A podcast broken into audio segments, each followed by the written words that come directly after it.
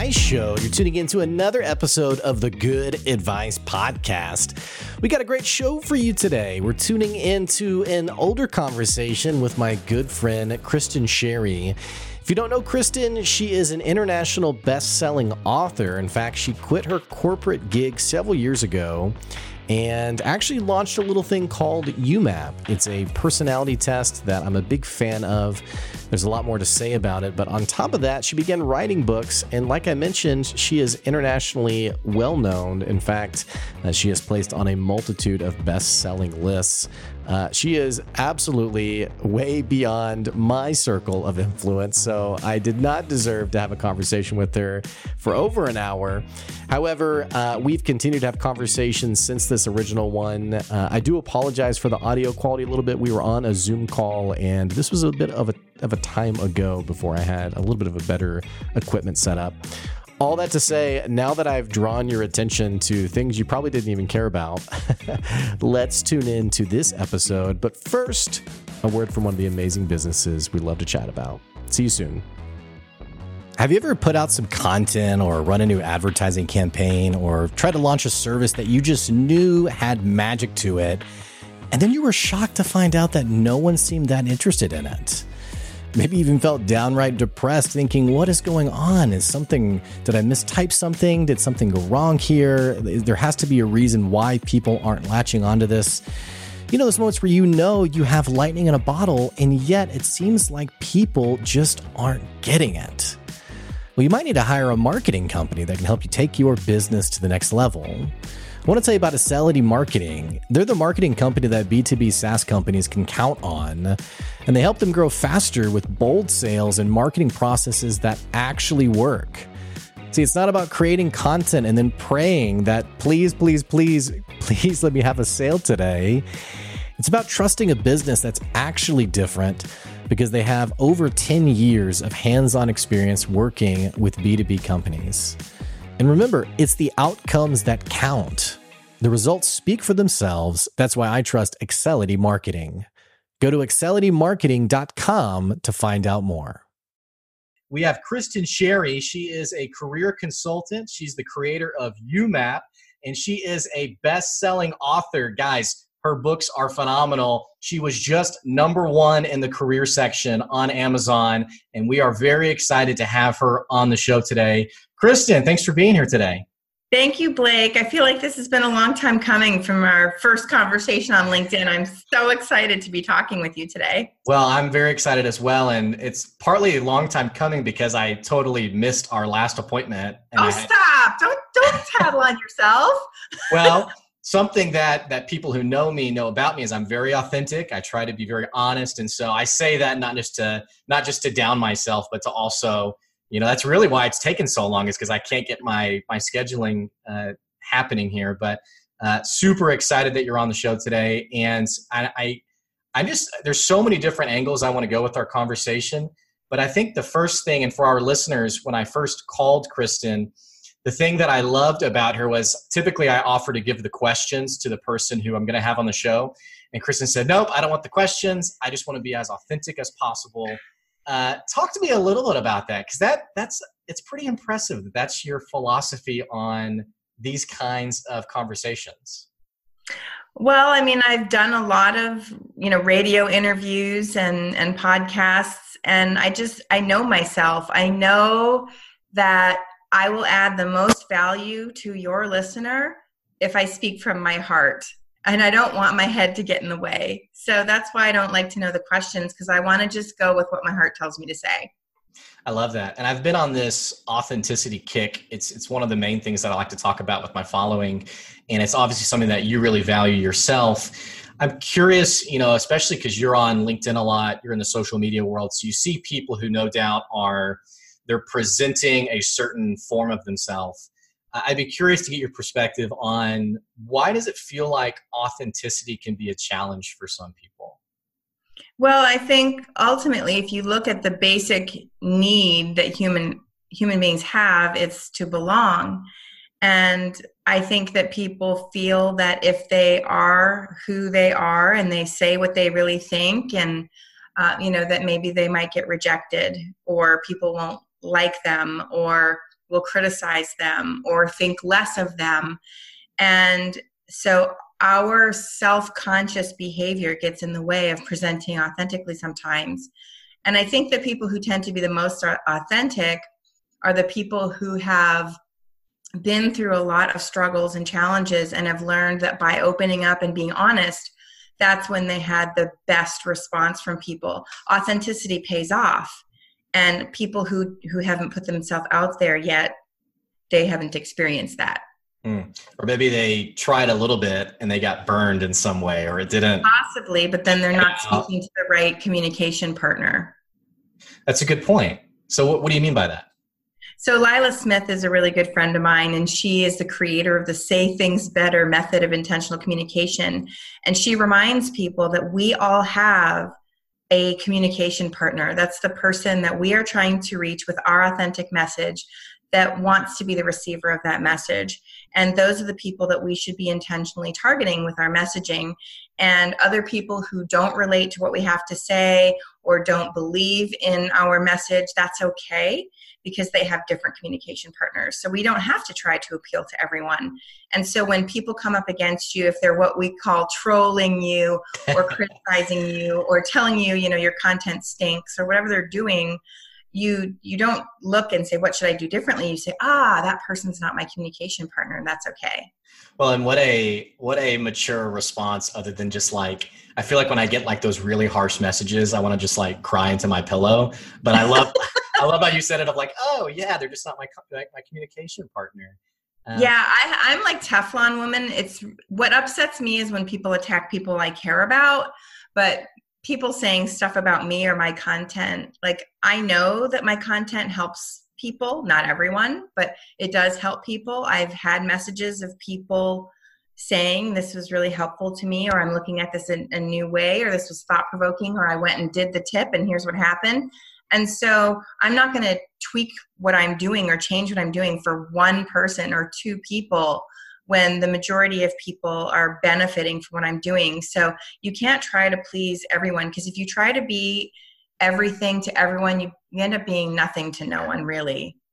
Well, and I love I love your philosophy too because it's so true in business in that a lot of times people, especially like in the marketing world, they'll try to revise their message for that one who didn't like it rather mm-hmm. than you know and i've seen i've seen on your linkedin you have so many pictures you post of people who've used and we'll talk about YouMap here in a little bit the people who've used it who've like gotten their job or they got their dream job or just mm-hmm. it's really cool seeing those things happen and how crazy it would be for you to get one toxic message and then just flip the whole thing and say, well, I'm going to change everything. I'm going to. No. Well, you know, it's actually really funny because I do these job seeker workshops for people in the community who are unemployed, underemployed, or misemployed. And that's part of my volunteer work. That's not part of my job. Um, I serve on a board of directors for Crossroads Career. Uh, and they help people with um, finding jobs. So I love this so much, I do it everywhere, but that's my volunteer work. And in these quarterly workshops, we survey the participants and we ask them certain things. It never fails. One person will say the room was too hot, and another person in the same session will say the room was too cold. So I always remember that survey the room's too hot, the room's too cold, anytime people criticize my content. I do listen to what people are saying. I want to have an open heart to feedback for people who, even if their delivery is not tactful or is not the best method of delivery, what what is the value in this feedback? Eat the meat and spit out the bones. So you should always be open and not just write everyone off as a troll. Maybe there's something valuable in their feedback, but they just have a little bit of a rough delivery. So I have to pause for a second. I have to ask you where you got that expression, eat the meat and spit out the bones. So I don't know where its origin is, but I heard it from Michelle Chapin. So Michelle Chapin uh, is uh, Chris Chapin's wife. Chris Chapin is a YouMap certified coach Okay. And his wife said that to me once. Okay. I, I use that expression because I heard it as a kid at a summer camp, probably 20 years ago. And I used it because I got it from there. And someone was like, where did that even come from? And then you're the first person I've actually heard say it. And I'm like, oh my gosh, I really do like this person because it's a great, it's a great saying because well, there's so much value. It, it is. And I love your philosophy on feedback in that absolutely, you know, taking criticism to heart in the sense of, okay, how can I be better? How can I improve? But also understanding where the line is where okay you know that person isn't my you know, i.e., target customer, or it's not someone who's in sync. And especially, you know, doing like public speaking, when you stand up, there's people who are going to be like, "Oh my gosh, you're phenomenal," and there's going to be people in the room who are like, "You're an idiot." You know, who who who got this person here today? And and focusing on the ones who really are getting the most out of it, I think that's a really great philosophy rather than let's change the whole message. Let's let's turn yeah. it upside down. Well, the second piece of feedback I would give give around anyone who's putting themselves out there because you're going to get criticized. I mean, I've had people tell me one of my posts was the most uh, inane thing they've ever read. I mean, I'm sure that's not true, but um, we go into fight, flight, freeze when we are criticized, and an intellectual threat has the exact same brain response. If you look at an MRI, has the exact same brain response as a physical threat. So if you're being chased by a bear or someone saying you're terrible and you suck, wow. you have that same um, physiological reaction. And so what's really key is being mindful of your physiological reaction to threat. So when someone says something critical of you, staying calm, taking a deep breath, making sure your brain is staying oxygenated because the blood flows away from your brain when you feel threatened, and then you start saying something stupid in response because your prefrontal cortex doesn't have enough oxygen to be rational. I'm really so good at that, by the way. Yeah, so there's a lot to be said when people say ignore the troll um, maybe you can respond eventually if there's a point hmm. um, but not not right away not before you bring yourself out of fight or flight because you're going to say something you regret Hmm. Well, and it's some, it's pretty interesting too because even on like a professional community like LinkedIn, it amazes me people who like they have their title, they have everything professionally is there right there about them, and yet they still feel compelled to be so harsh in their opinion right? And and in a sense of um, not like throwing tactfulness out the window. And what I've noticed is people will then they won't engage on their platform and they won't provide their own valuable insight because they're fearful of mm-hmm. that one person saying that thing. Yeah. Did you know that tact is an inherited personality trait? No. Uh-uh. Yeah. That's awesome. So people are are born with, uh, of course, their natural temperament, and about sixty percent of your personality is is what we call your genotype. It's basically what you were born with, and then you have about forty percent that's shaped by the environment. They call that the phenotype, and so we are we inherit. It's something called. Um, it's something called well it is called tact in the big five personality uh, if, if you're familiar with the big five personality uh, assessment uh, there are 28 subtraits and tact is one of them and so is reserve. And people who have high reserve don't speak up and people who have low reserve always share their opinion. So when you combine someone with low tact and low reserve those people are naturally oriented to speak whatever's on their mind and they're very blunt and direct in their delivery. And so since they're naturally wired that way that to them is a sensible style of communication and they think that putting tact around things is a waste of time it's flowery. They believe they're truth telling and that they are doing people a favor by being direct and no nonsense. So it's really not effective to say you know you're rude or you um, this is a professional platform because they're like i am being professional by telling you the truth. And so sometimes when you're dealing with people who are overly uh, blunt and direct like that, the, really the only thing that you can do is say, um, give feedback in a way that's not critical, right? So I appreciate the feedback that you're giving me. Um, it, it, it is coming across a little across a little bit direct and people with different personalities may not hear what you have to say and you have some good feedback so you might consider tailoring your delivery to your audience. So that's about all you can do. And blunt people are going to remain blunt. That's the only way they know how to communicate. You can become more tactful, but what's in it for me? If somebody hasn't seen a fallout from that, and if they're not getting fired from jobs or it's not having any kind of a negative reaction, behavior that gets rewarded gets repeated. So they have to see some sort of a downside other than, oh, your hurt feelings on the internet. you know and it's it's so interesting i love what you're saying because I'm, I'm even like processing this processing this for like owners and managers who they kind of wear their brashness as like a badge of honor and that like i love how you expressed it too of like you know well yeah i told them the truth i mean i wouldn't it how could I, you know, would you really want me not to say it? And it feels like people sometimes they they miss that tactfulness component in the sense of yes, you gave the truth, but you also like crushed this person and mm-hmm. now they can't digest what was actually really good feedback, but your mode of delivery kept them from actually, you know, eating the meat and spitting out the bones. And it feels like it, it all comes back to this conversation of like self-awareness and mm-hmm. realizing, mm-hmm. oh, this this is my natural mode of communication, but it's not working for this person. And if someone doesn't have that revelation of self-awareness, they kind of always continue to operate in this, well, yeah, that's that's what's natural to me. So what's your philosophy on self-awareness? How do how does someone maybe make that click or that, oh my gosh, yeah, I'm I'm a horrible person or I'm I'm it's not working or people hate me or you know, how does that how does that happen for someone? Oh, Blake, I could talk for days about this, so I'll try to gather my thoughts and be succinct. But self awareness, first of all, is the number one predictor of career success. If you look at research on being successful in your career, self awareness is the thing to spend the most time on. Yeah.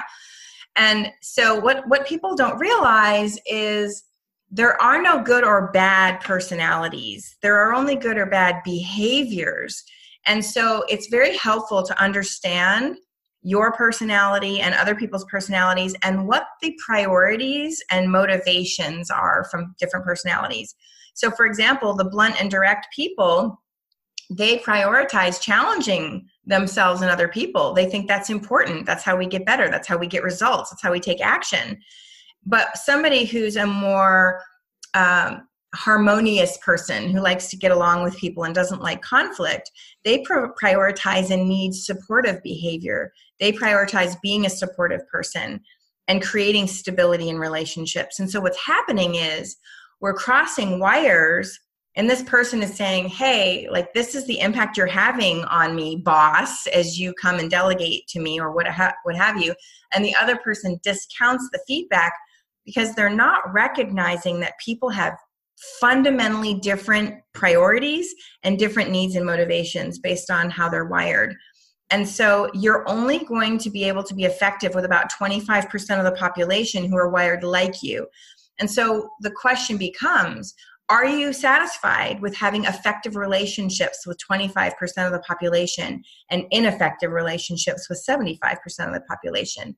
And if you say, yes, I'm okay with that, then you need to do a little bit of a gut check on what are your goals in life because you can't be successful by yourself because those things are going to catch up with you. So, self awareness is a predictor of career success because we don't accomplish anything alone. Even though I work for myself, I, I have two people that that uh, I've hired to work with me, so I don't work alone, alone, but fairly alone. I work from my house. Um, I, I don't accomplish things alone. I have customers I have partners, coaches that I certify. I can't advance the work I'm doing by myself. And so when someone says, well, you know, you're just, you're too sensitive, or um, nobody else has given me this feedback before, they kind of reject the, the feedback about how they're presenting in the world. Um, you really have to say, well, be that as it may, if you don't agree with that feedback, this is the perception people have. So, how do you want to manage that? because you have to manage the perceptions people have whether or not you agree with their opinions or their feedback so self-awareness is huge for a lot of reasons not just relationships and and communication and emotional intelligence is one of the number one things that people complain about when they talk to me about their boss for example lack of it um, but you you need self-awareness to even know who you are to know where you fit in the world so what should I be doing with my life? How should I be spending my time? What, what are my priorities? What's important to me? Who should I be spending time with? Um, what are the types of endeavors that I should be investing in and careers that I should pursue? If you don't know who you are, it's it's not just the relationship impact of not being able to have effective relationships with people but you'll put your your your um, career ladder on the wrong wall and not just your career ladder really your entire life won't line up to who you're meant to be well and oh my gosh everything you just said was just phenomenal. And i i have like five different topics i want to go on now but i think the immediate one i i want to ask you is that last bit that you just said it's really interesting how i talk to people who they can't answer two questions about themselves. What they're passionate about or, or who they are as a person. Monday. And how do i fit in the world? Like what i love your expression of what do i put my ladder on and mm-hmm. and it's interesting to me how people it, it's like that that internal why of of you know and not to sound like cliche of like my purpose in life but that's kind of what it is. It's it's it's who am i and how do i fit? And it's you know you have you can take the self-awareness conversation on one end of that person's really abrasive or hard to work with or whatever but even on like the core of identity it feels like there's a group of people out there who they just they just don't know the answer to those questions. They don't know you know and i guess this is like you know inner and YouMap but but it's it's just interesting to me especially people in their 20s and 30s who still aren't really clear. Oh i mean and and and you shouldn't feel bad about that because the saying that i always say is it's um hard to read the label when you're inside the jar. You just you're too close to yourself to be objective. Mm, and given like the fact yeah given the fact that you were born with your talents you tend to take them for granted as well. You don't really see them as strengths because they come easy to you, and we don't tend to value easy. If something's easy, it can't be worth much, hmm. and, and and that's true in most cases. Anything that's that's worth something is never easy. Marriage isn't easy. Raising children isn't easy. Uh, rising in your career isn't easy. Learning to play an instrument isn't easy. And uh, being a professional athlete, any anything that you're pursuing, an endeavor that you're pursuing, especially when you add people into the mix, is difficult and so we can't accept that the gift of our strengths is easy for us to use. They can't be worth much. They can't have value. And that's just really the farthest thing from from the truth. But but you shouldn't feel bad about it because Benjamin Franklin once said that the um, the hardest, the three hardest things are steel, diamond, and to know oneself. And Ben Franklin was a really smart guy, and a very accomplished guy and he was saying back that back in the 1700s so like if he thinks that's difficult i mean who am i right? I didn't even invent the post office. So but but uh, the point of all of that is to say um it's it's normal to not know who you are. That's that's the beauty of life is is pursuing that question of who am i and really knowing your values is the easiest access point to answer that question but who encourages you to do that? When you're in school or your family or, or your employer no one asks you what's most important to you. Mm. they say what do you want to be when you grow up? That's the number one question that kids get asked. Why aren't we asking them questions about who they are first? Not about where do you want to stick yourself in the in the puzzle of the world but what's your puzzle piece and what fits you? We need to start asking kids questions about what are you, what do you care about or what makes you happy or what what are the types of things that you do that just delight you not what job do you want to have someday? They can't answer that question. 40 year olds can't answer that half the time.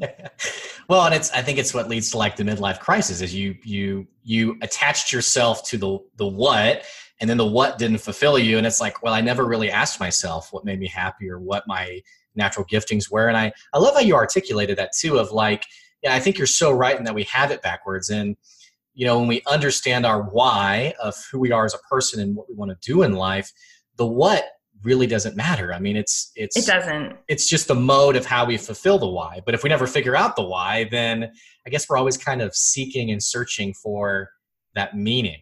Right? Yeah, we we look for what, and then oh, that's not working. So what's the next what, and what's the next what, and we're just like what what whating our way through life well and it's, it's it's part of the reason why millennials change jobs so often is because i think millennials are so in tune with that why and being yeah. especially recognizing when they're unfulfilled yeah. And I think it was even LinkedIn that had some sort of survey that talked about millennials will change jobs seven times in 12 years, which just seems astronomical. But it's it's it's because well, this exactly what you just said this what didn't work well this what didn't work and so i'm constantly seeking for again that fulfillment well i think also is you know we have moved from survival. When you look back in generations people were trying to survive. It was very common for people to work six days a week 12 to 14 hours a day. You had sunday off you went to church and spent time with your family and that was life. And there was so much time spent on surviving and getting by that as our life has gotten easier, we have more time to go inward and reflect and think about things more than just putting food on the table or or keeping the lights on or what have you and so there are good and bad of that like we have people navel gazing and coming out with like some outrageous things in our culture right now like this outrage culture of oh if gosh. if a I don't know who oh like people going crazy over like Bo Derek braiding her hair in that movie she was in 10 or whatever. And I'm just like oh my gosh this is what we're worrying about. But Yeah. because we have more time on our hands and life is easier we can start worrying about like minutia Hmm. but the good side of that is we've become more self-reflective because we have a little bit more space to do that. Unless you're on your cell phone all the time and you have no personal white space. But, but honestly uh, i did read an article by gallup that said exactly what you're saying gallup did a poll and they found out that millennials are far more values driven than previous generations Wow. Well, and I, I love, and I think maybe I feel like you put something out on LinkedIn recently about values. Um, it's something that's been really big for my own business of helping people understand their values. Can I ask you what some of your values are? Uh, yes, my number one value is love and connection with other people. My number two value is making a difference in people's lives. My number three value is autonomy. And my number four value is having fun. So, how do some of those values? What does that look like? Like exemplified in like your day to day? So I limit the travel I do for speaking, especially international travel. I'll only do one international trip per year and one out of town speaking trip per quarter because I get out of sorts if I'm not connected to my family. And so I don't I don't say yes to a whole lot of travel. In fact, I have more travel this summer than I would like, but they're short trips, overnight trips but extended trips like more than three days um, i will only do one a quarter usually Hmm. i have actually two next quarter but that just uh, that's another story. So love and connection. Autonomy i'm very careful when i collaborate um, because i like people. Don't get me wrong i love people and i love helping people. But at this point in my life I don't like the millions of brainstorming meetings where we're trying to come up with consensus in a direction and because I have a very clear vision of what I'm trying to accomplish. So sometimes collaboration um, can it's not that it slows me down, it's just that I know what I'm trying to accomplish and I to in order to collaborate with other people, we have to really be on the same page. So I'm very careful on who I collaborate with and that we are on the same page, we have the same goals So, and for for fun i just i laugh like 500 times a day what what what is? I want to back up. What what is your purpose? What's your vision? What are you trying to do? I'm trying to help people love monday. It drives me two things just drive me. I hate that people are born live and die never unwrapping the unique gifts that they have to contribute to the world. That makes me crazy because everyone is a one in infinity person. Because only 1 in 33 million people have the same top five strengths finder results. And if you layer in people's context you know their experiences their own values what they're good at their personality what their passions are. There's no one that has ever lived before or after you that's like you. And so it, it makes me nuts that the world was deprived of what you had to offer. Hmm. and the second thing that drives me crazy is that people settle. They they go into some situation that they hate. They're not using their strengths. It doesn't align to their values. It it, it demotivates them. Their their health is affected and they think that's that's all there is that there there's no other choice. Uh, just those two things not giving your gifts to the world and settling. Uh, just i can't even tell you like I, I lose sleep over this sometimes like thinking about it if i dwell on it too much. And, and why does it feel like this is my own bias, but it feels like people are very good at recognizing when they're in um, I don't know the word, I guess disharmony with certain circumstances, and they they know they're settling, and yet they are very passive on changing those. Like a great a good example would be a friend of mine who he absolutely hates his job, hates it, hates his boss, hates his his industry. He finds no fulfillment in it. And I was like, "What are you going to do about it?" And he's like, "Well, I guess I'll work there for another five years." And I just thought, oh, you didn't tell me this. I just thought, I'm ready, ready to drive to his house and shake some, shake him Yeah. silly. Well, it's just- Honestly, let me tell you, let me tell you, Blake. The reason I'm so passionate about this is because I cracked the puzzle in my own life. I was working in these jobs, and on paper, I looked very successful. I was making six figures, blah, blah, blah. Who cares? Like people say, I can't not do this because of the money, but when, when you actually look where the rubber meets the road, that's not what makes people happy. It's not what they care about. You can take uh, uh, if you're making six figures, you can take a $15,000 pay cut and figure out how to not be homeless. I promise you. you know, you can figure it out. Stop going to Starbucks. Don't spend $500 on your kid's birthday party. Like you can figure it out. Yeah. And I get so like worked up over this. I'm sorry, but no, that that one year old birthday party is really important. Oh, Since remember it. but but yeah, I mean, I, I was doing that. I was doing that. I was telling myself, oh, I can't quit this job because I won't make as much money. And it's like hilarious because when you pursue what you're really good at and you're really passionate about, people get drawn to you. They're like, whoa, you are in the zone with what you're doing. They see it. I don't care if you are a book editor, if you are a video creator of, of content, video content, if you're good at something, you get people's attention, and then people are drawn to you, whether that's an employer or whether it's a customer. And I find it hilarious that I was afraid to quit my job because I wouldn't make as much money. I, I, I don't like to talk about my salary specifically, but let's just say I'm doing better than the job I was afraid to leave because I'm walking in my purpose. Hmm. And that's powerful. Yeah.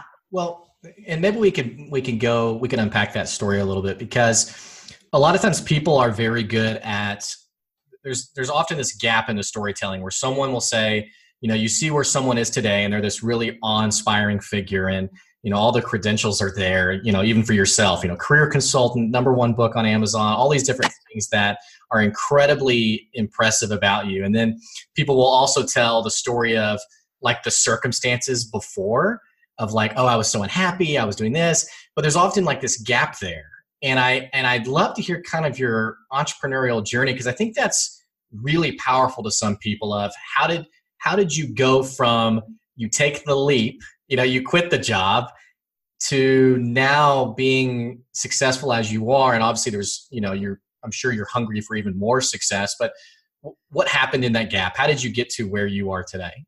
So first of all, I I I was planful. I didn't just walk in and say, take this job and shove it. and then, woo, wing and a prayer. Let's hope this works. So I, um, I'm married to a very conscientious and methodical and deliberative man. He he is a software architect, information security architect, so he's by nature a conscientious and cautious person. So I knew that I couldn't just go doing something crazy and spontaneous and not give him like a total aneurysm. So I had to kind of lay out a plan. Um, I, I was more planful to be respectful of him. So I started to save money and I saved six months of my expenses. He pays some of the bills, I pay some of the bills. And um, so I saved six months of expenses and I started a side hustle. So I, I started to talk to people who had start who started businesses. What are the things I need to think about? What are the what are the basic things I need to do to get up and running? Because the biggest mistake I see people make is they think they have to have everything right out of the box and then they exhaust all their funds on the fancy website and all of those things. So I figured out what are the bare bone things that I must have to, to operate so I can get up and running. And I went and did all those things and I got support where I needed help. People who knew what they were doing and I didn't know, I asked them to, for help. I bartered and traded services um, to get what I needed when I didn't have the funds. There were lots of people who would be interested in getting assessments or having a coaching session with me and and then in return can you help me figure out the messaging for my website you know things like that so i got everything i needed and i started uh, doing clients at night because i was working during the day which worked out great because most of the people i worked with had a job and they wanted to talk to me at night anyway well i got to the point where i was working 80 hours a week because i was working my day job and i was working my night job and it was getting too stressful so i decided to to quit my day job at that point when I had six months of expenses saved and I couldn't sustain working both jobs anymore and something had to give. So I put in my notice, quit my day job, and pitched the idea of a contract with my current employer to do consulting work with them. And I ended up getting a $25,000 contract to do coaching with the company and did that for three years. So that really was nice seed money to help me as my business grew. But I'm not going to lie, I made $48,000 my first year with a $25,000 contract with my company.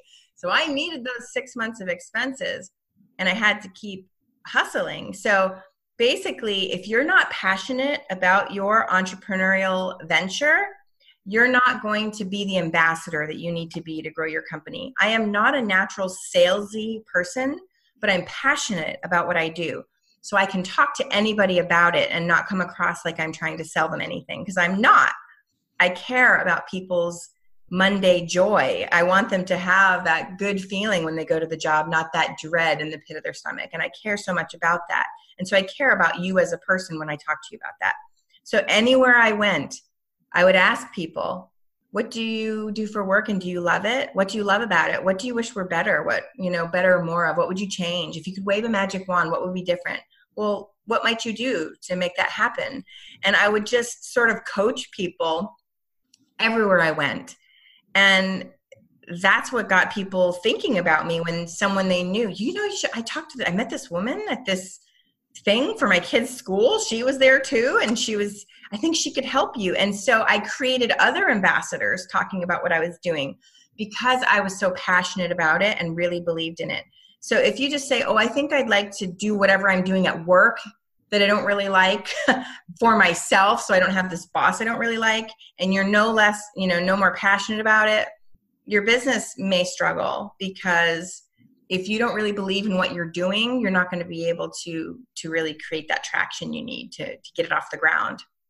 Well and, and what how many years ago? I mean what, what was the first year that the 48 grand? I mean when you quit your job you started your business like a like full time doing your business what year was that yeah so so i set up the business in 2013 and then didn't really do anything with it and then at the end of 2014 i took my first client yeah and that was in november and I quit my job seven months later in June of 2000. Is that seven months?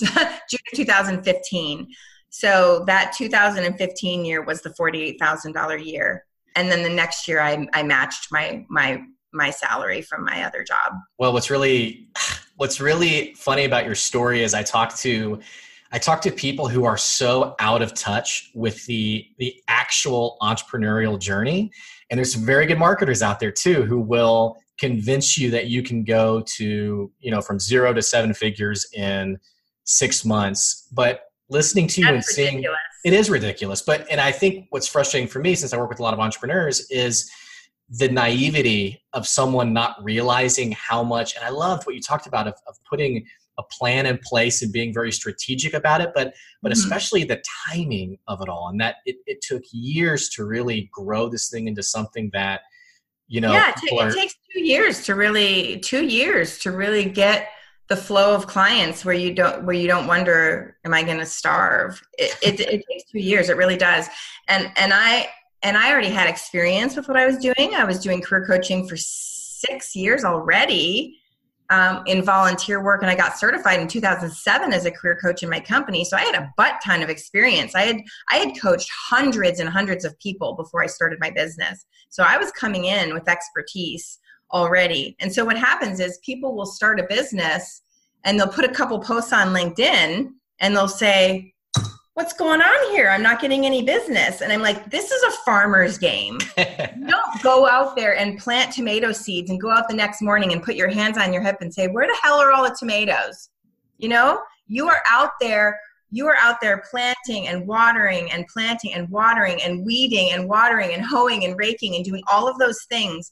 And months later, here comes a little green shoot and you have to keep nurturing it because it'll wither and die if you don't. So you you are out there like a farmer.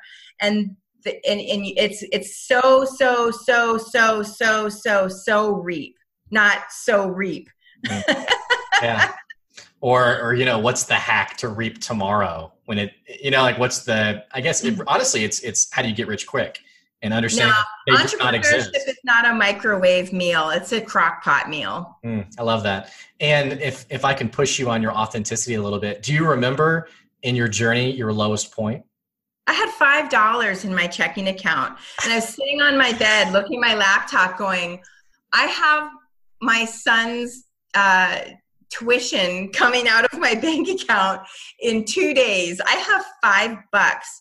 And I took the money out of his savings account to pay for it. Mm. And that was my low point. I'm like, I'm stealing from my son's savings account. I hope he never watches this one day. What's that? I hope he never watches this one day. Well, I put it back and no, and then some. Yeah. So he doesn't know. I mean, that was money I had put in. Right. No, I'm just kidding. still, yeah. but still, no. I literally borrowed money from three of my children's savings account to piece together my son's tuition, well, and I felt like a terrible mother. Well, and it's it's it's so it's it really it's so important to be i love what you said about being passionate about your work because it feels like in those low points and i don't even mean like you know, oh, I'm having a bad day. I mean, like low points, like despair. Like, what am I doing? I'm ruining my family. What have I done? It feels like if that passion isn't there, if that deep drive to make an impact what you're doing isn't there, you're not going to make it long term. You're not going to survive through those. You will you will quit on yourself faster than other people quit on you for sure if you don't believe in what you're doing. And that that's why I say to people like you have to have that self-awareness to know does what you're trying to do even line up with with who you are? Are you even suited for this? And it really drives me crazy when people are out there trying to t- talk everyone into becoming an entrepreneur when they say anyone can be an entrepreneur. Anyone can work for themselves. That is the biggest load of garbage that is being pushed out there right now. And i've i've had I don't really debate people, but I've had debates on this one because it's dangerous pushing people into that sort of thing. There are people whose number one value is security. Do you think that a person who the number one thing that's the most important thing in the world to them being security isn't going to have a total nervous breakdown being an entrepreneur? Yeah. Right. It just, it doesn't fit some people's values. There are people that I have literally met who have said, the more routine my life is, the better. I love routine work and I love I want to get a job for a company, work there for 30 years, do the same routine every day, and that will make me happy. And I'm withering inside hearing that even spoken because I'm not wired that way, but you have to respect that people are very different they have different strengths and abilities, they have different values. And so when people are out there peddling this one size fits all advice, you need to go and do this and you need to go and do that. I'm like, I don't think so. You're not thinking about how people are wired, and your advice is working up some people and getting them all fired up because they want that. But that doesn't resonate with a lot of people. Well, and I, I think it's it's about having a I don't know the wording for it, but it's like it's like having a strong conscience on your influence in the sense of as you're encouraging people in the back of your mind recognizing that it doesn't work for everybody. And and you know I've, i know some people who they've gone on to be in financial ruin because they were pushed you know yeah you can do it and they weren't suited for it. And when you challenge the person who encouraged them they're like well that's that's their fault that it didn't work. And it's like no like you really you really like push them into this and so i it feels like there's a and i don't know if it's called if it's your conscience i don't know what it is but there's a line somewhere where it's like you're being mindful of your influence you know it's where influence yeah. people to do what and i don't i'm just now formulating this in my head so i don't even really know what i mean beyond. i know exactly what you're saying there is some advice that does apply to everyone like everyone should endeavor to know who they are. Mm. Everyone should know what's most important to them. So I don't feel bad peddling that message to know what your values are so you can align your life to them because every human being that applies to. But to be out there pushing the message that every person that walks the planet should be a vegan or a Buddhist or you know what I mean? That's when it gets dicey when when you're putting your values based ideals onto other people. You're so right. Yeah. Well, and and and it, it feels like this is a great segue, I think, into YouMap in that you know you're helping people discover things about themselves. I'm really curious about how you got to the point of creating YouMap into what it is today, and I'd love for you maybe to give a little bit of explanation as to what it is to our listeners. But you know, uh, just to preface this, it feels like, and when I did corporate consulting, I could talk about any topic and you'd have people who'd be like moderately engaged, some people not engaged. But anytime I talked about personality, the room would light up. It'd be like, yeah. oh my gosh, I really want to know about who I am. Mm-hmm. And so you you've obviously engaged in a niche that has a lot of excitement around it, but I, I just can't get over how titanic a task it was when you i'm sure when you started creating this thing like i'm going to create this personality assessment and it's going to be great and it's walk me through that. Like, what is it? How did you make it? Let's let's unpack it a little bit. So I, I'm what I call the accidental entrepreneur. I I was just looking. I, I distinguish between a business owner and an entrepreneur. So I have a product and I am an entrepreneur. I don't really consider somebody who decides to be, become a consultant for themselves. I don't really call that person an entrepreneur. I know that that's broadly used for people who work for themselves, and I'm not saying you have to have a product per se, hmm. but I didn't consider myself an entrepreneur when I was a coach and I was coaching people, and that was that. I think I became an entrepreneur when I created YouMap, but I didn't create it on purpose. I created it out of a need. So, first of all, I knew I wanted to coach people, and I started testing different instruments and tools and processes. And I started to have a lot of problems with clients losing things, not knowing which document I was referencing, because I would put them through these different assessments that were out there already. And my client could potentially have seven files. You know, the three files that came with this assessment, and the two that came with that one, and two with that one. And so I'd go to debrief them or have a session, and I'd say, okay, we need this particular document from this assessment and they'd say, "Oh, is it the one that says, you know, this on top?" No, that's your that's your strengths assessment. I'm looking for the disc work of leaders. No, not disc workplace, work of leaders. That's the big five. We're looking, and it was like this who's on first routine with my clients, just trying to figure out which tools. Oh, I'm sorry, I was supposed to do that assessment. I did the values. We're talking about personality today, and it was just this. It was really challenging for some of my clients to do the right assessment for the right session and have the right file and then they would lose all their files. I can't find this document anymore. Do you know where this one is? I only have this one. You get the idea. And i thought this is crazy. I, I can't do this. So i created a word document and i started putting the summary of the results into one file and I would put the headline, you know, here's your information about your strengths. And over time, I figured out what tools really got down to what the person needed to know. I stopped using tools that I was like, you know what, they're paying for this, but it's kind of fluff. I can, what I tried to do was get down to what were the fewest things I need to know about a person to get a holistic picture of kind of who they were and how they show up in the world from a career perspective. And as I talked to people, I would listen to what they would say and I started taking notes I started to take notes on every person that called me in the in the prospective client call that the first consult. I would take notes on what they would tell me why they were unhappy in their career. And I started to create theme categories. And everything kept falling onto these four buckets, nothing else. And so I started to call it the four pillars of career satisfaction. So that's what came first. And then I would have this Word document, and I'm like, okay, I need to know what someone's natural talents are. We need to know that their strengths. I need to know their values because I would have people that would go into jobs that fit them perfectly. And it would be a train wreck. And it was because there was a values violation with their manager or the culture or even the job itself. So we needed to know their values and their talents. And we needed to know the skills they enjoyed using because um, they might be doing something that burned them out, for example. And so 18 months in, they're like, I can't do this anymore. I'm going to have to go out on stress leave. And then their personality always needs to be taken into account. So those were the four pillars. And so I had it in this document and I thought, you know, I kept pasting from other people's assessments and I thought, well, I'm going to create some of my own. So I created my own values exercise. I created my own skills assessment. And then I thought, well, if I'm going to give people this stuff in this Word document, I might as well make it look nice. so I hired Crystal Davis, who Crystal Davis used to work with me at my old company and she worked on the graphics team and she has all of these you know powerpoint and document presentations annual reports. She would do them for the executives so she's really great with graphic design. And she created YouMap and that human figure that you see on the YouMap profile. So then i thought well you know now it looks professional because i'm a maximizer and i like things to be good.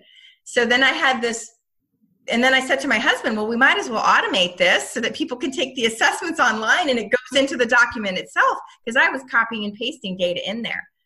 I just kept maximizing it. And then coaches started to see it and recruiters started to see it. Where did you get this thing? Well, I made it. What?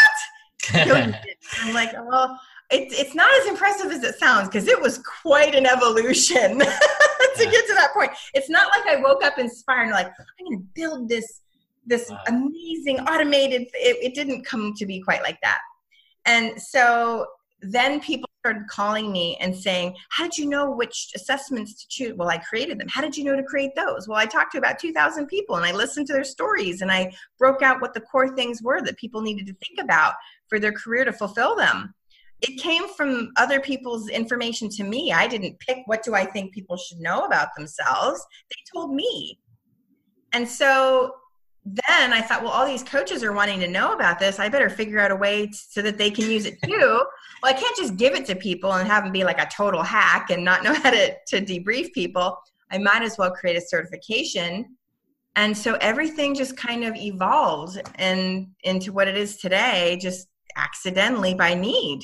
Mm. Well, and I love your story of how the the process of iteration and and again it, it it's so countercultural to the entrepreneurial like sexy dream of like you build it as it is and it's amazing but understanding how you iterated it over time to become this amazing thing it is today i think that's very real yeah, and I will tell you, my husband gets the props for that. My husband is a senior software consultant at Microsoft, and my husband wouldn't let me automate it at first.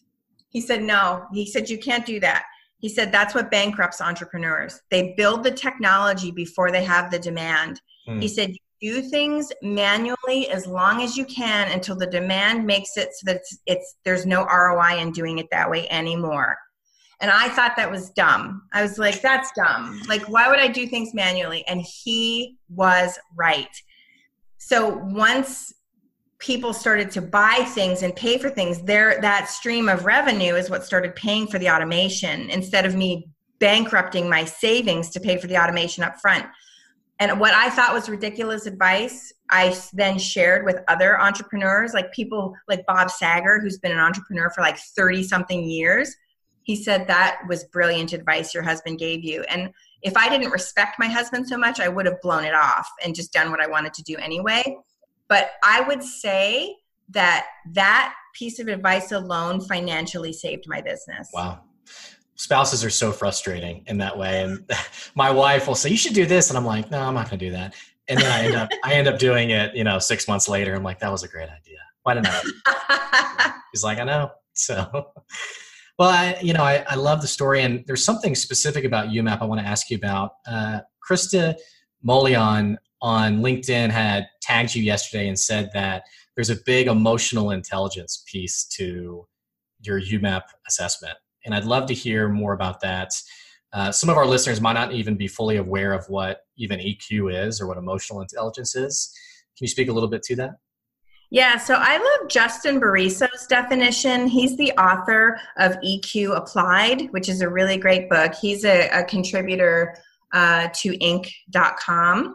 And Justin Bariso defined it as he's done a ton of EQ research, but um, making your emotions work for you instead of against you. It's the simplest definition, but it's really quite true. And you can actually use those for, for evil as well as for good. A lot of people have this kind of halo effect over EQ, but you can be emotionally intelligent and use it in a manipulative way, which I pushed back against when he first said that, but he won me over um, after reading his book. But all that to say, there are different uh, traits that contribute to being more emotionally intelligent. Um, they are, uh, like we would say, a soft skill because we're talking about emotions. And some people will write off emotions and say emotions don't matter. But I, and I'm a logical person. I have four of five of my themes are thinking strengths. So I am a thinker, but I believe in the importance of emotion from a brain based perspective. I have a degree in neuroscience and I also am a master certified trainer in brain based coaching. And so I've studied the brain a lot. And in my studies, I learned that when people's area of the brain gets damaged that are responsible for emotion, they, they can no longer make decisions. So, a decision like where do you want to go for dinner? Someone who has that brain damage can't tell you. They'll talk for an hour about the pros and cons, but they can't then move into the emotion part and actually make the decision. So people who say emotions don't matter, logic is all that's important from a, the the brain science says that's actually incorrect. So all that to say there are certain people who are going to be wired naturally to be somewhat more emotionally intelligent than other people.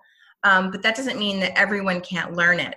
The difficulty with emotional intelligence is it's not something that you learn in a textbook or in a classroom because you're talking about emotions, you have to experience those emotions and then make decisions on how to react to those emotions in actual situations, like an employee that's challenging you or a boss that is criticizing you in a meeting. I mean, those responses, you have to be in those situations and practice your reactions to actually build those muscles. It's not something you're going to learn in a class. And that's why it's so hard to learn. So the YouMap will give you a foundation to understand is my personality tendency one that I listen or one that I want to do all the talking? Is my personality such that I uh, can understand or put myself into another person's shoes, or do I tend to only consider my own feelings in the situation? So you will see, um, according to someone's natural talents and personality, how they tend to be oriented, that lens like there's a correlation with emotional intelligence, but there's not a specific emotional intelligence section in the YouMap. You can just see what someone's potential challenges are. For example, you will see if all the interpersonal skills are burnout for someone. Chances are they're going to struggle with with some of the emotional intelligence issues in the workplace if they have no um, skills really preferred in in interpersonal skills. Well, and it feels like we have a lot of work to do to, and this is a personal soapbox of mine. We have a lot of work to do to really push the conversation forward, and that there are some companies that are very open to this conversation of EQ and let's train our managers, let's train our people. But then it feels like the majority is still, and I don't know if it's just, if it's, really what it is but when you start talking about it it is kind of like this oh that's fluffy oh that's emotions don't impact revenue and they they fail to see the connection between someone's EQ and then their ability to collaborate or to have a positive productive culture. And so they are incapable of actually recognizing no actually you're you're killing your revenue or you're you're putting out a really crappy product because people don't like working here they're not really and it all comes back to this conversation of EQ but it's it feels like it's hard to to get that in the public limelight outside of well-known influencers like Gary Vee, who it's been his, it's kind of been his thing, especially in the last six months. You know, how do we how do we push that conversation forward? Well, I think you have to to make it relate to people with what's in it for me. You always have to deal with the what's in it for me, and you have to ha- help people understand how it's going to help them. And to know that, you have to know what what motivates people. So, dominance driven people who are task oriented are going to be motivated by getting results and and so how can you demonstrate that investing time in their emotional intelligence and the development of that is going to get them better results so people who are interested more conscientious people are interested in stability and quality and how are people going to be more likely to give you the quality result that you need that you're working with?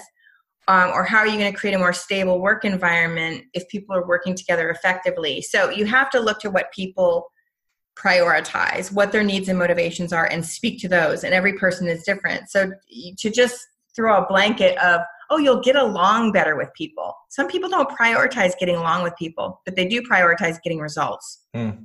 so it's really the messaging needs to be tailored to the different temperaments of people and what they value. And and I would say also using analogy is helpful for people to see connections. So when people say, "Oh, emotions don't matter," and all this fluffy stuff, um, do you think a lack of logic is why the divorce rate is so high? Because there was a lack of logic? Like, it, no. I mean, it was emotions and and things like that that that caused that caused divorce and people to separate. So you can look to other areas of your life and realize that's the case. It wasn't a skill problem. Oh, I didn't like the way my wife unloaded the dishwasher, so I divorced her. you know, that's not that's not what's going on here. So I oh, think that it's really like helping people understand how it will benefit them based on how they're wired. And really, you don't have to come up with like 7 billion combinations of that messaging. There's really only the four core temperaments that you have to deal with and then helping people understand parallels where they can see other areas of life where it can benefit them and what the problems result when they're not when they don't have those skills well answering that question what's in it for me is i think you're so right. It's so crucial. And and i think sometimes we it's maybe it's not fair to say like we expect too much of people. It's just that people can't latch on to something if they don't see how it impacts them. And i was actually i remember i was doing like a leadership training program to this fortune in our area and the hr manager kept saying blake you have to you don't have the component of what's in it for me. And i was like well they should just want to be better leaders. They should just want to yeah. be you know why would i need to do that? And i think at the time i realized i realized now it was just naivety of just expecting people to latch on to something where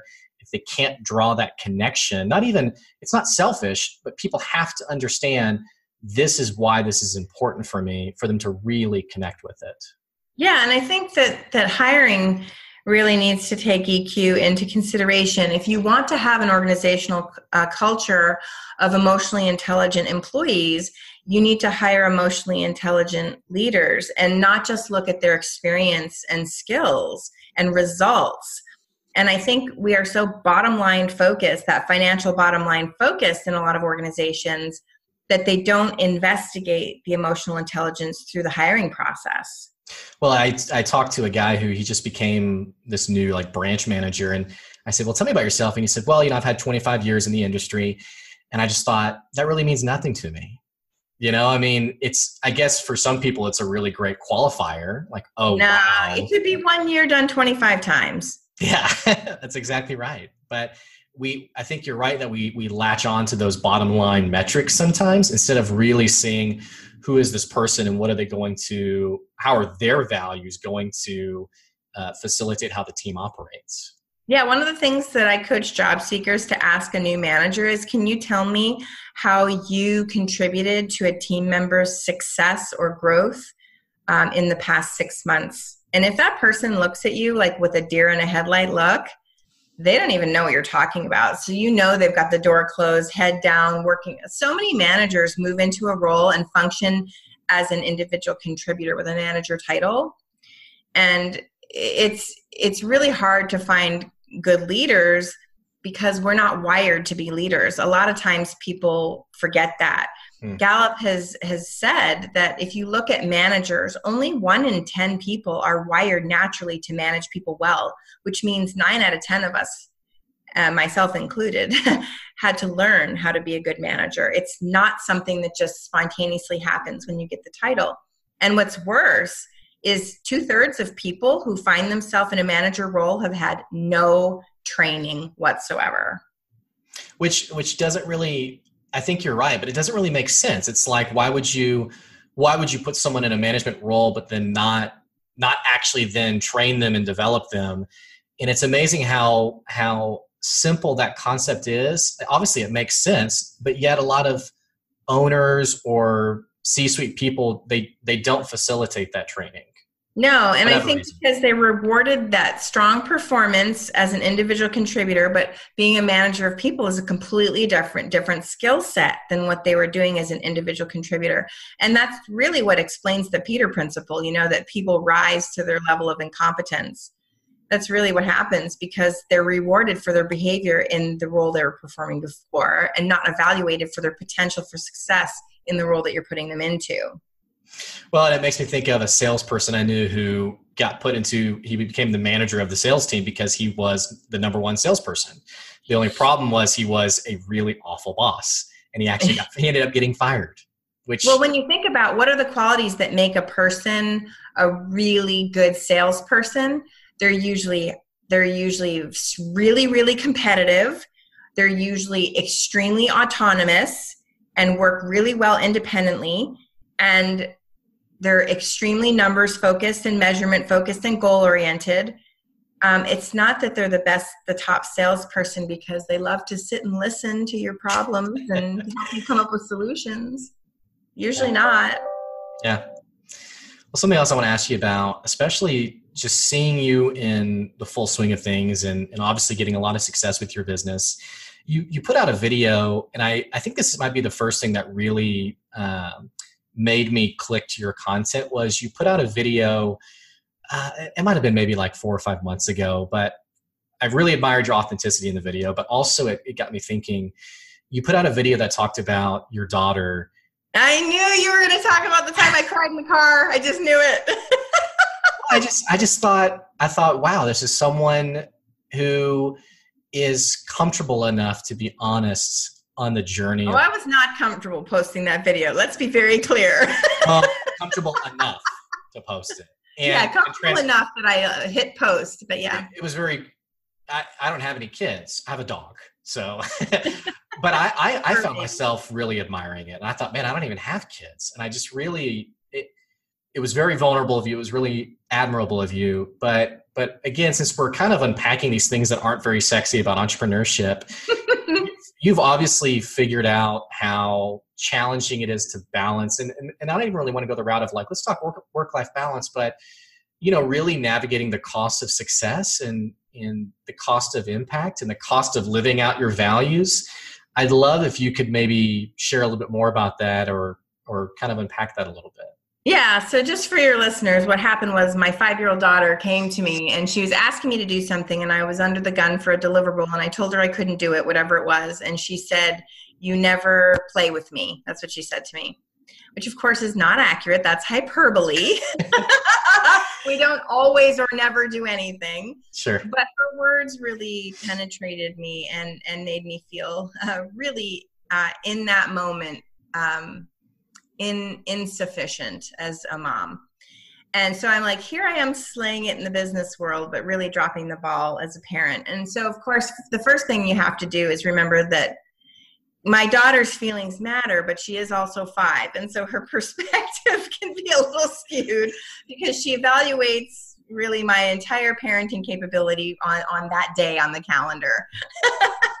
Right. So i know i had a, a conversation with my husband and just really kind of people that I trusted and you know before doing that video and and really came to the conclusion that what you need to do in your life is really be true to what's important and then do your best to prioritize. So i have since um, decided that in the summer on Monday and Friday mornings, I'm going to take my kids to the park or do something with them. And so I still might work more hours than I spend with them, but the time that I am spending with them, I'm not looking at my device, I'm not working.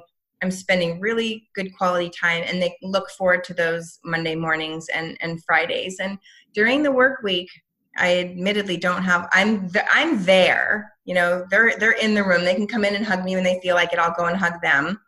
But I might color with them for a few minutes, but I try to try to spend time where I can and make it count, but I also recognize that I have been given a mission too.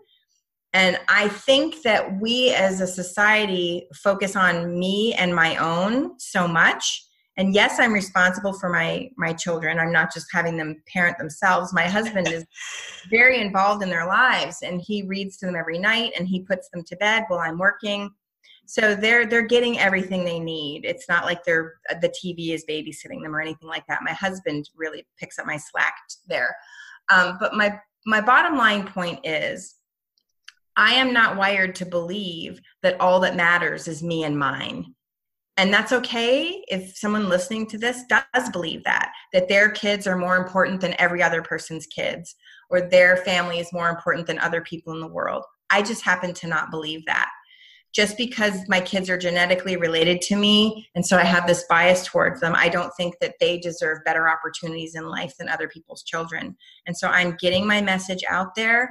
I'm getting the self awareness that you have gifts and you have value and you can make a much bigger impact in your corner of the world than you realize. And I feel that that message is more important than making my kids feel like they're the center of the world. Mm. And I'm unapologetic for that. Well, it's it's there's two things I think about is I love how you're so unapologetically committed to your impact. You know, it's it's it's understanding the scope of of man, I can really impact so many people, so I have to throw myself fully into that. And the second thing I think about, I don't know if it was Tony Robbins or I don't know who said it, but they talked about how it's really it's quality over quantity. So it's not the number of hours that you're spending with them, but getting that really intentional time. And I love hearing about how you've you've developed that through time at the park, coloring, or what have you, um, because it's it's. I think sometimes we have, we we force ourselves to choose. Either I have the family or I have the impact, and maybe that's a limiting belief. Maybe you don't have to choose, right? Like maybe, and it sounds like you've figured that out. You've kind of nailed the system for that. Well, I think we need to stop being so critical of ourselves too. I mean, it's not, I mean, we've gotten to the point where it's like if we're not making our kids the center of our every minute, that we're we're neglecting them. I mean, that that's just simply not the case. My kids are very independent. My daughter is 5 years old and cleans her own room without being asked to because she's she's used to having a lot of you know we're both here. My husband and i work from home but she's used to having quite a lot of leeway in how she spends her time. I don't schedule her every minute of her day. And she's a very productive young woman. I suppose she's probably wired that way with her personality but my kids are turning out just fine. I mean and I, and I think that women need to stop criticizing each other I, I mean, I, I could sit here and say, well, there are stay at home moms and they just sit on Facebook all day. So I, I'm not here to try and elevate myself by comparing other mothers and, and the lousy job they're doing. I think we need to support one another. There is too much, well, I can feel better about me because I'm not that person. I think that comparison game really needs to stop. Well, and it's so, and I think you're right but it's so easy because of social media. I mean, you spend one second on any platform facebook instagram linkedin whatever. And the things that you'll think is wow that person's a lot happier than me. Wow that business person's a lot more successful than me. Wow that person's a lot prettier than me. You know the list goes on. And in fact i remember when my wife and i first we've been married five years and it's it has been pretty hard until maybe the last two years where it's like wow i actually like you. I actually like spending time with you. But i remember our like especially the first year of marriage my wife would say something like you know, everyone else's marriage on Facebook, they're just so happy. And I'm like, no one live streams their fight. I mean, I no know, one's right? putting that's that's kind of the temptation. It's kind of what feels natural in that it's it's it's kind of hard to actively be mindful enough to reject comparison and say, okay, I'm not going to yeah. go down that route. Well, you know what? I will tell you, Blake, I am just as happy as people think I am. I have a, a lot of success, but it's not because uh, I just got lucky. I have an abundance mindset. And so I believe there's enough for everyone. Maybe we have different goals and want different things, but so I don't look at other people and say, oh, they're prettier than me. I don't really value attractiveness anyway. I value intellect. So it's like, whatevs, you know, that's great for you. Like, I really, I mean, I had my hotness when I was 21, and I, that that was fine. Like I'm 40, almost 48 now. That, I'm, that's not a priority anymore. Now I'm w- worried about making an impact in the world. Sure. But my point is, if you allow a scarcity mindset to really set in, that's when you get into this comparison game. And oh, they're they got the TED talk and I didn't, or they got that big contract with that hotel chain and I didn't um, that we all have hours coming to us when we work for it and and are passionate about it. And there are plenty of opportunities for each one of us. So i would really say stay away from that scarcity mindset because it's poison. And those limiting beliefs are self imposed and they will limit your success. But because I believe that the sky is the limit for me, I often do reap a lot of opportunities because I think people are attracted to that mentality that I have.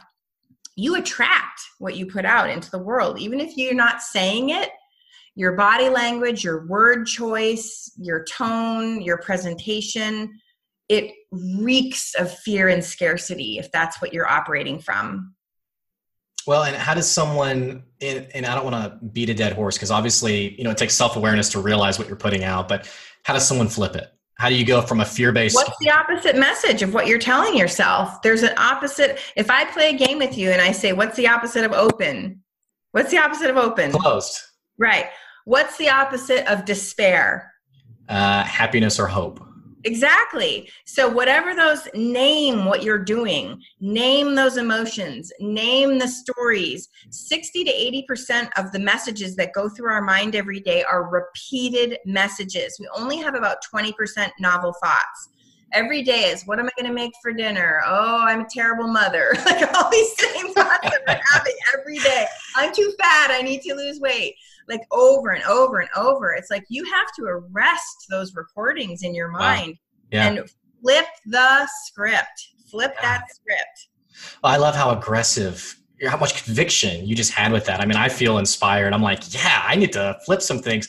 And I don't know why my mind goes here. I don't know if you remember like the old like Stuart Smalley SNL bit where oh my gosh, yeah, in the mirror and he's like, you know, I'm smart and doggone it, people like me. And we kind of we kind of need to do that a little bit sometimes is to absolutely like said, script and and speak out what you want to be true about your life and your circumstances. I have to say though i i come by the ability to look at my positives it's not to my credit actually. Maximizer is my number one strength and people with maximizer focus on strengths. I focus on other people's strengths i focus on mine and i see potential and so I look at that can be a, a, blind spot too, right? But I do tend to look at my strengths and what I do well. And so I'm naturally oriented to appreciate the good things about myself. And of course, our messages and our belief and our identity is set by about age eight. And so if we had people in our life who said, you're not going to amount to anything you're you're nosy you're bossy you're a brat if we heard all of those messages in our childhood we're really trying to work against a lot of that. Um, in some cases, it's childhood trauma that people have had, but even just mild verbal abuse, it really shapes those things. And we have to start saying, you know what? Screw you. Get to the back of the bus. Like, that's not true. And I don't have to believe that. And we have to get to a point in our life where we challenge those messages and saying, that doesn't have to be true of me. And maybe it was one day. Maybe I was a terrible person. But every day is a new day to make a decision to pursue being the person that you want to be. That's empowering. And it, it makes me think of my wife had read a book, I think it was called The Battlefield of the Mind.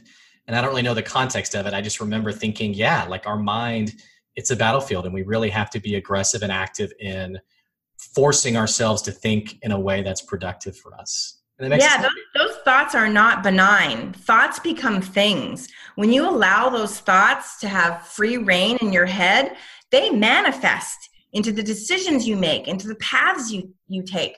And your life can go down a completely different path and trajectory that you don't want to go down.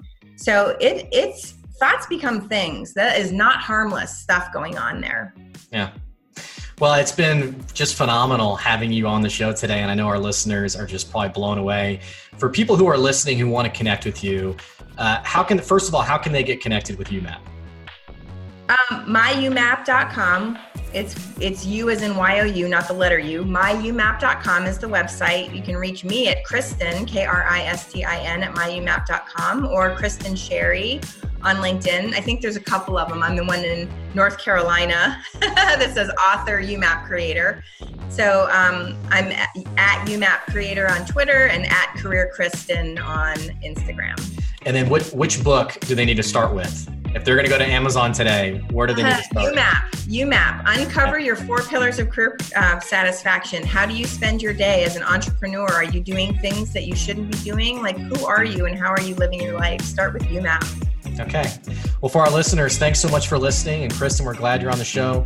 Uh, as always, you guys can email me, Blake at goodadvicecoaching.com. I'd love to hear your feedback, hear what you thought about the episode. Absolutely check out YouMap, check out Kristin on LinkedIn, connect with her. Thanks for listening, and I'll catch you later. See ya.